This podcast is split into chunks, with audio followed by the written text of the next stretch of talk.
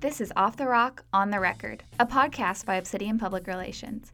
Welcome to Season 3, where we're spotlighting small business owners who have amazing personal stories and a ton of wisdom to share with you. Stay tuned to hear from an amazing special guest on this episode of Off the Rock, On the Record.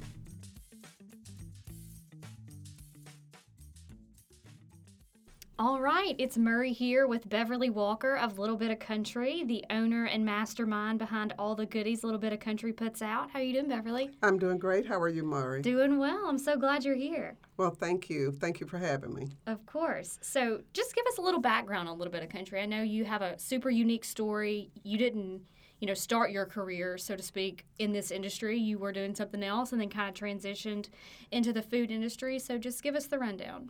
Well, I'm a radiology tech by trade. I was a radiology tech for 47 years at the Region One Trauma Center. And I knew that I was going to retire. But I've always liked to do other things like tinkering in the kitchen, working in the yard. And the older I got, the more I realized that food really just did not taste well. And I tried to think of some things that I could do to bring back that really good old taste that my grandparents used to have. And so one of the things that I wanted to do was chow chow.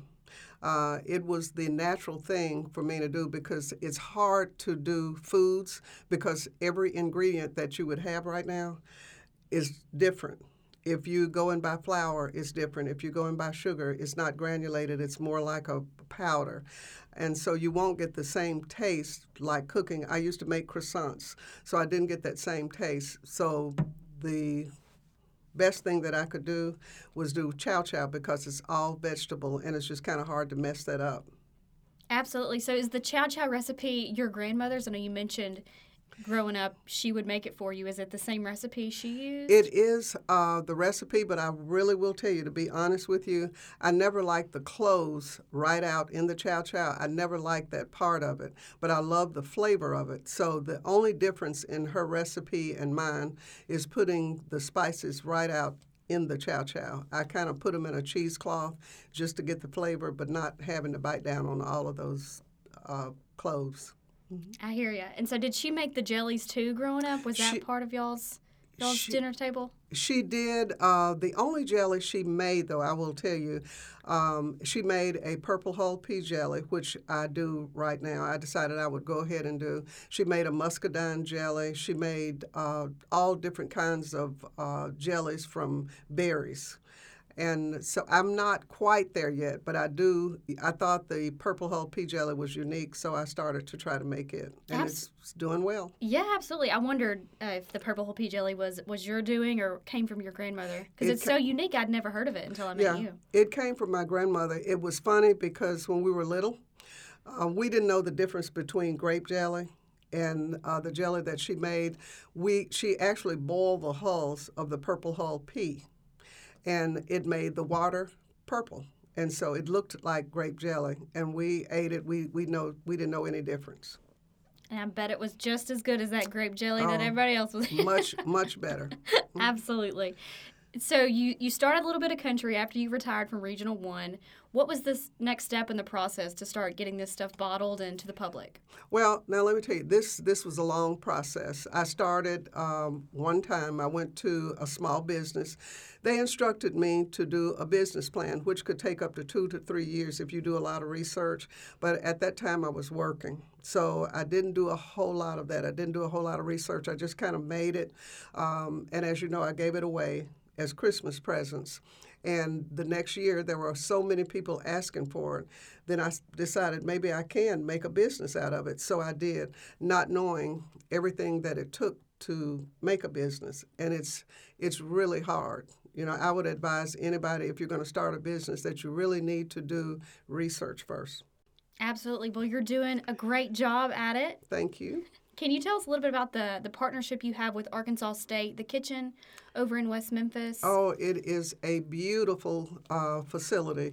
The reason that I went to that, well, actually, it was referred to me by a young lady, Jill Forrester, at She's at the trolley stop downtown. She used to have a kitchen, and she decided her kitchen was not suitable for people to rent out. So she kind of suggested that I go here.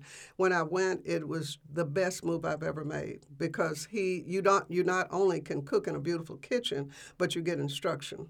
And you get instruction depending on what your expertise is. If you're a baker, he knows a lot about bakers, the facilitator, John Ocker. He knows a lot about just about anything you would do in a kitchen. He knows all the rules and the regulations.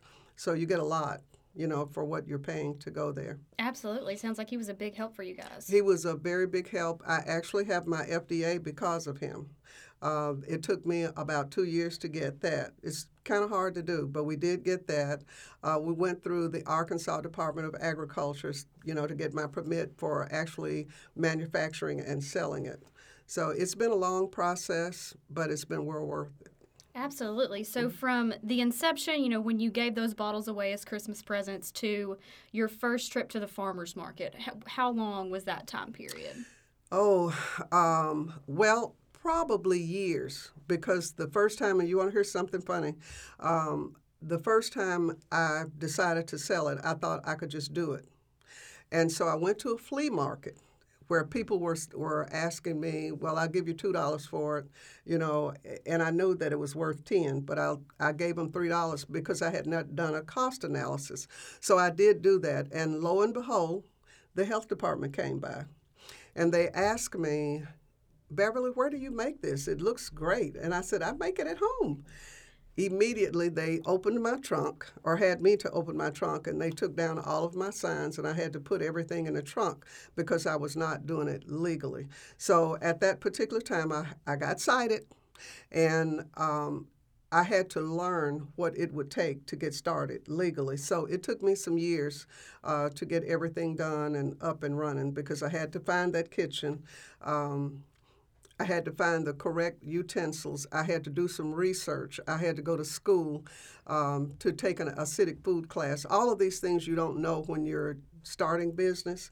So my advice to anybody, whatever it is that you're going to do, the first thing you should do is you should research, find out what you should do, and then go from 1 to 10. Don't ever start at 10 back. That's exactly what I did. But I'm doing great now.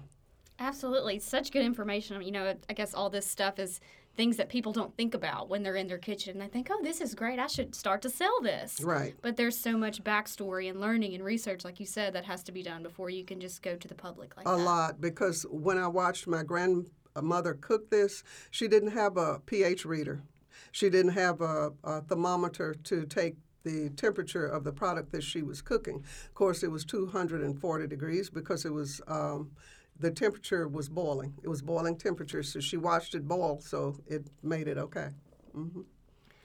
So when you started doing the farmer's market, did you start downtown or in Cooper Young, or did you do both at the same time? No, I did not do Cooper Young. I started downtown. Actually, the same young lady that the first kitchen that I used, she suggested that I go downtown. Once I began to cook in the facility that I was supposed to use, then she suggested that to use her store and put it in, and also to go down to the market because that's where she did hers. Excellent. And then how did you transition from your success there at the farmer's market to retail stores that you're in now, like Curb Market, Palladio, Long Road Cider Company, Brother Juniper's, those type of venues? Actually, they came to me. The farmer's market, there's so many people that frequent the farmer's market. And I think what they do is they come down looking for products, to go in their stores, things that they don't have, they may not have. And so that's how I got started. I got a lot of publicity from Channel 3. There was a guy that came down there from Channel 3. He brought all of my products and decided to do a story on it. And then from that, I got a lot of conversation from different people. How is the media you guys have garnered over the last few years since you started Little Bit of Country? How has it impacted sales? Is it, you think that's the big ticket factor that has really helped push sales in your stores, or is there some other thing that you've done to really set yourself apart from competitors in those stores? Because, you know, you walk in Curb Market and they have that whole section of locally made products. Mm-hmm. What do you see success in as far as setting yourself apart and setting a little bit of country apart from those other locally made products, and even the products that aren't locally made? Well, if you're speaking about the same product, say like a lot of people make chow. There's a lot of different ways to make chow chow. Mine is authentic. It really is. I use no additives, no preservatives except for salt. You know, I might use that, but which is a natural preservative, right? Which is a natural preservative, yeah. And so it's just flavorful. You know, another thing too I found out is that you have to be truthful and you have to be knowledgeable. You have to be there. I am always doing tastings. I will go to Palladio's one day, maybe a month, and I will do a tasting, and I will have different ways that you can use it. And so people really love to taste things. You know, they know what they're buying when they taste it. Absolutely. And I think you being there, you know, present in front of them really helps personalize the brand. And in my experience in PR since joining Obsidian several years ago, personalizing a brand and humanizing it really, really helps, and really helps those purchasers make the connection and feel a deeper, you know, draw to a product. Right. And plus, my product is an old condiment. I can't tell you how old it is, and there are so many people my age and younger that have been exposed to it, and they just have not gotten that taste back. Because as you know, I don't care what you taste now, it's even as young as you are, it's not the same. And when they taste it, it's all the difference in the world. And I'm not doing this just to sell it. I mean it. That's why I always taste. There are a lot of people that don't taste. You know, I'm not saying that it's bad, but I'm just saying that a lot of people will not taste. You know, you just buy it. You kind of take a chance on it. But with my products, I want you to taste all of it. I want you to just see what you like. And if you don't, you don't. But I think you'll love it. What kind of response do you get from the varied generations, because I'm sure you have been at the farmers market? There's the people from the older generation who come to taste, and then younger people who may have never heard of chow chow. What's the feedback that you most usually get? Oh, I tell you, it has been a variety of things. I had one guy, and I know this sounds really, I don't even know what to call it, but I'm really not selling. But he actually cried, not just because it tasted so good, but because his grandmother used to make it for him. And he had bought a lot of different chows. And that's what he had to do because that's all he had. But when he tasted mine, it tasted like hers. It was the original chow chow. And so he actually cried. He bought 6 jars, you know, to take. He was from Chicago. Wow. Mm-hmm. And I love that. Also, Brother Juniper's out by the university, they carry my product because one, a young guy that was in school there came to my booth at the farmer's market. He tasted it and absolutely loved it. So he told the guy that owns Brother Juniper that they should carry my product.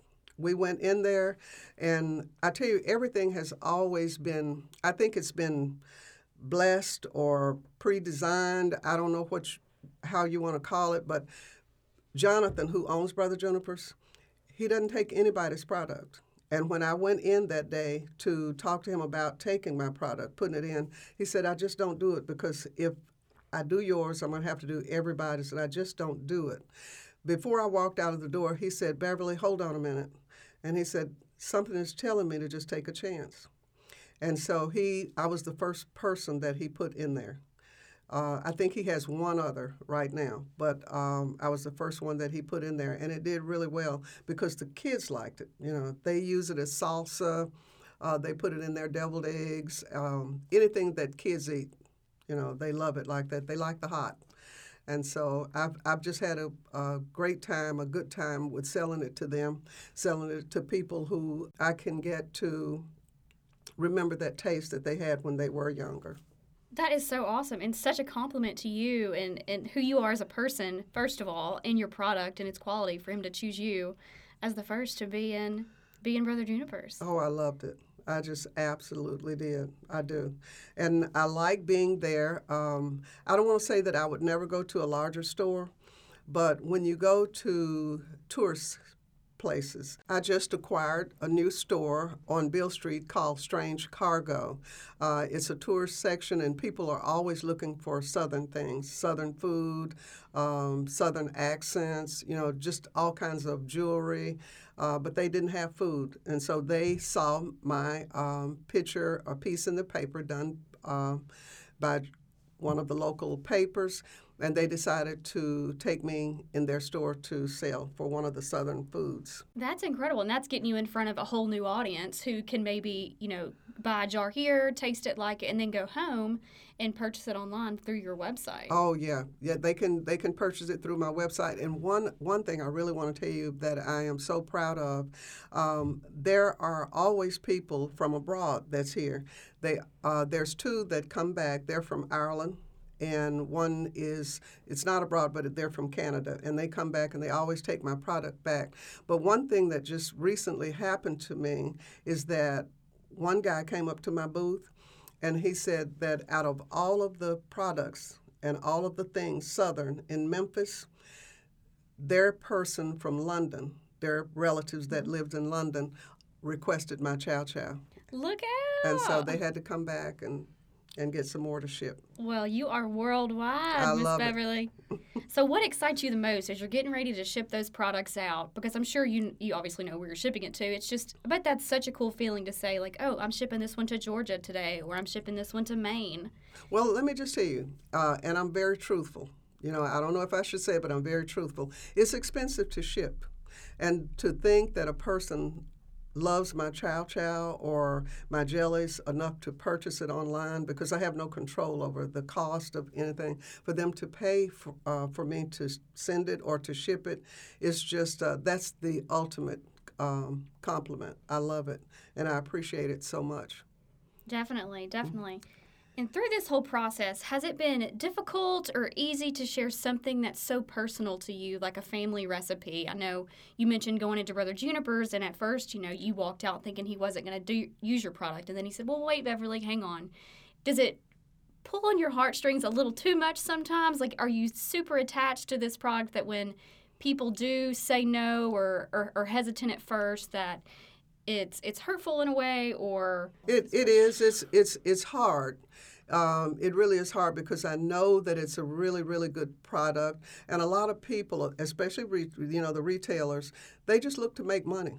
You know, they don't really care if it's and I don't want to say everybody. I shouldn't say that, but a lot of retailers, they just want to make money, so they're not looking at the actual authenticity of the product, how well it tastes. If I can make money, I'm just going to make the money for it. But you have a few that really want specialty items. They really want gourmet items. They realize how much it takes to do this item. My chow chow takes 2 days to make, because I brine it. Brining doesn't help to not cause you to get sick, but what it does, it gives it an extra flavor. You know, it's not bland. It's kind of like eating a baked potato without putting salt or butter on it, and you say something's missing. Well, you know something's missing when you don't brine it, you know, overnight. I use vinegar, which vinegar is the safety net for that chow chow. It's an acidic food, so you just kind of have to watch how much and whatever, you know, you do to it to keep people safe. We've got all that down pat. Absolutely, especially with the help of the A-State folks who help you with all the ingredient lists and all that good stuff. Oh, yeah. So this podcast will go out during Small Business Month, so we want to leave listeners with a little bit of information, a tip, some words of wisdom from you, one piece of advice that you would give people looking to make a splash when entering the retail market. Maybe they have a food product, or maybe it's technology, something, you know, could be anything. What would you say when entering that retail space? What's the one thing you wish someone had told you before you started? I would start at number one, not go to number 10, not think you know what to do, because most people that have a small business, they think, I'm going to make $1 million. I'm going to go out there and I'm going to do let them taste it, or I'm going to make something and let them wear it, and it's just going to make me a lot of money. But you really need to educate yourself on what your product is, what you have to do in order to get yourself out there legally. And just go slow. You know, don't be in a hurry to do anything. Go slow and learn. Be very knowledgeable about what it is that you have to do to achieve whatever it is that you want to achieve. And also one big thing with me is know where you want to go. Do you want to stay at a market? Do you want to go in retail stores? Do you want to go outside of Memphis?